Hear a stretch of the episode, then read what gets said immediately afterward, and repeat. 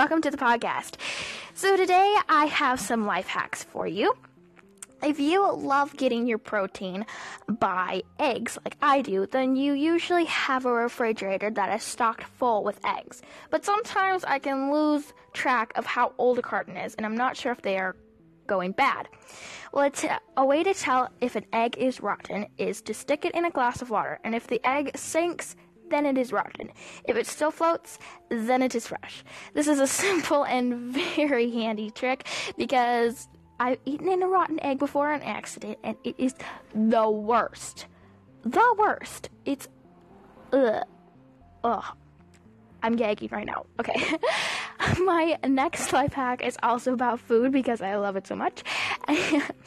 um, so it's about avocados. I love avocados and they're really good for you. But I usually can only have half an avocado at a time. But I don't want to throw the other other half away. But if I put it in the fridge, it gets brown and disgusting, and I don't want to eat it anyway.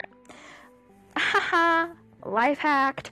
So, what you do is you take a brush and you just lightly brush some olive oil, vegetable oil, whatever oil you have on hand across the top of the avocado and then stick it in your fridge and it will keep it um, fresher for much much longer and i must say having a little bit of oil with salt and pepper on an avocado is magically delicious which i just realized is the um, theme to lucky charms but who cares um, so that are my yeah, sorry.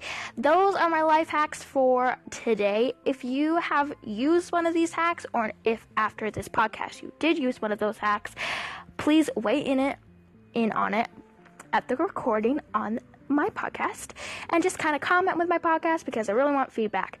Um, thank you and stay tuned. There is more fun to be had in this podcast next episode. Bye bye.